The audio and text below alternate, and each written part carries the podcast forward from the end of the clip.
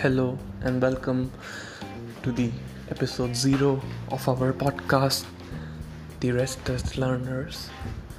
I am Tanuj with you in this episode zero, and this podcast will be about stuff that we like mostly technology, games, science, and we'll try to give our opinion on these kind of stuff. So I hope you enjoy. So let's start with the very first thing that is iPhone SE second generation launched on the 15th of April. Price is 30,000 rupees, and for that, you get a lot. Like the competition is just not re- was just not ready for this specs wise it's almost same as the iphone 8 that was launched back in 2015 or 16 i guess. But you get A11 bionic chip which was powering the which is powering the iphone 11 series which is the latest one. So you're getting a lot for what you're paying. You also get that apple touch id back.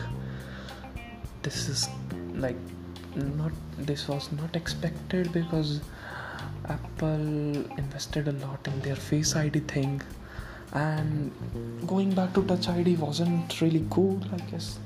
They should have skipped it but you know they were they are using the iphone 8 parts and to cut that price down they are making some compromises so i don't think it is a deal breaker for me. But yeah you're getting those big bezels up top. So that could be a deal breaker for someone like who's a tech enthusiast.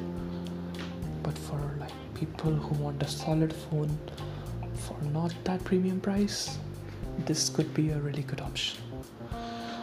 Like with apple you get years of software updates for like four or five years. Like after that it could be a little shitty but five years is like a lot of life for a phone. Like my phone won't last more than two years. But yeah this phone could be really good for our fathers who like don't want to spend much but want a phone and they keep it very well my father is using the same phone for like three four years and i don't think he's gonna be changing it soon. Coming on to the next thing we have the oneplus. Oneplus have launched their 8 and 8 pro which are like like they are not very expensive but it wasn't expected from OnePlus. The OnePlus 8 starts at around 40,000 rupees and 8 Pro starts at 55,000 rupees going up to 60,000 in India.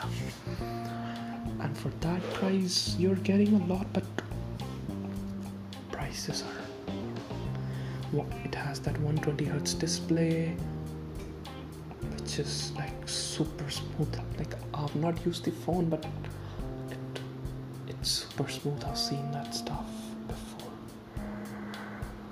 But coming to comparison, you have a lot of better phone for that price. Like take up S20. You can like if you're spending that around 50,000, spending a bit more won't be an issue for you. Like it won't be an issue for me if I have 50,000 to spend on a phone. I can stretch a bit. So like i would suggest you to buy iphone 11 or s20 if you would like like s20 is a really solid phone. Oneplus is also pretty good but you know you have some expectation from a company.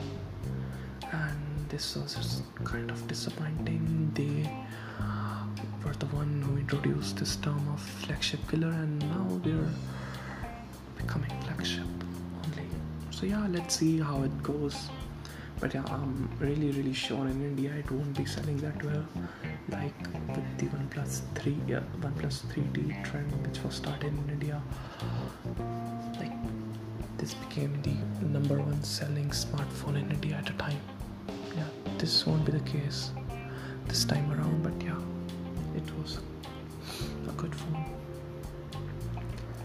Speaking of oneplus they have also announced their truly wireless earphones.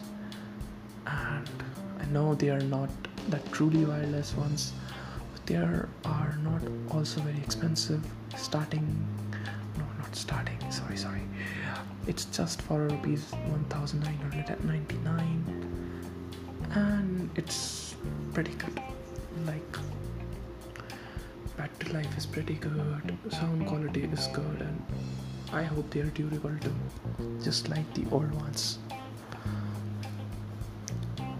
So, yeah, the, this is all for today. I hope you like what I talked about and will be joined by some people in the future and we're gonna be discuss about new stuff and it's gonna be fun. So, subscribe to Restless Learner and thank you for listening. Stay safe.